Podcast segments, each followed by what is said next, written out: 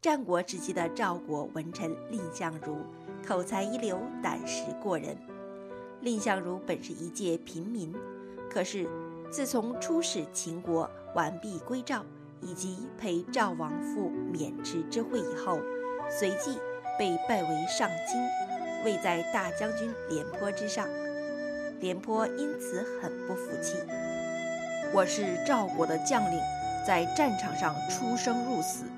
有攻城野战之大功，而蔺相如只凭一张嘴，只为就能位于我上。他出身低贱，我感到羞耻，受不了我位于他之下。遇见蔺相如，我一定要羞辱他。蔺相如得知后，尽量容让回避。上朝时常称病，不愿与廉颇争位。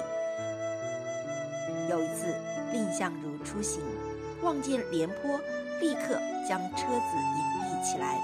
蔺相如的属下以为他畏惧廉颇，于是一起劝谏说：“我们之所以会离开亲戚投奔您，是因仰慕您的高义。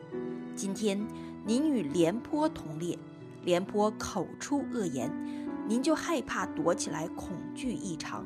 一般人都会感到羞耻了，更何况是将相呢？”我们这些人没用，请让我们告辞离开吧。蔺相如坚定地指住他们说道：“你们看廉将军与秦王相比如何？”他们回答说：“廉将军不如秦王。”蔺相如则回应：“以秦王那样的威势，我蔺相如敢在秦国庭上大声斥责他，并羞辱他的群臣。”相如虽然才能低下，难道会怕廉将军吗？但是我想到，强大的秦国之所以不敢侵略我们赵国，就是因为有我们两人在呀。现在如果两虎相斗，势必不能同存。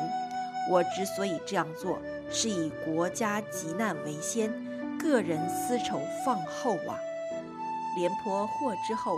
赤身背着金条，随宾客至蔺相如府上谢罪，并说道：“我这个比剑之人，不知道将军宽容我到如此地步。”两人最终成了刎颈之交。自古以来，知错能改是一种美德。廉颇将军能幡然悔悟，还能赤诚相见，负荆请罪；而蔺相如能在矛盾中忍让。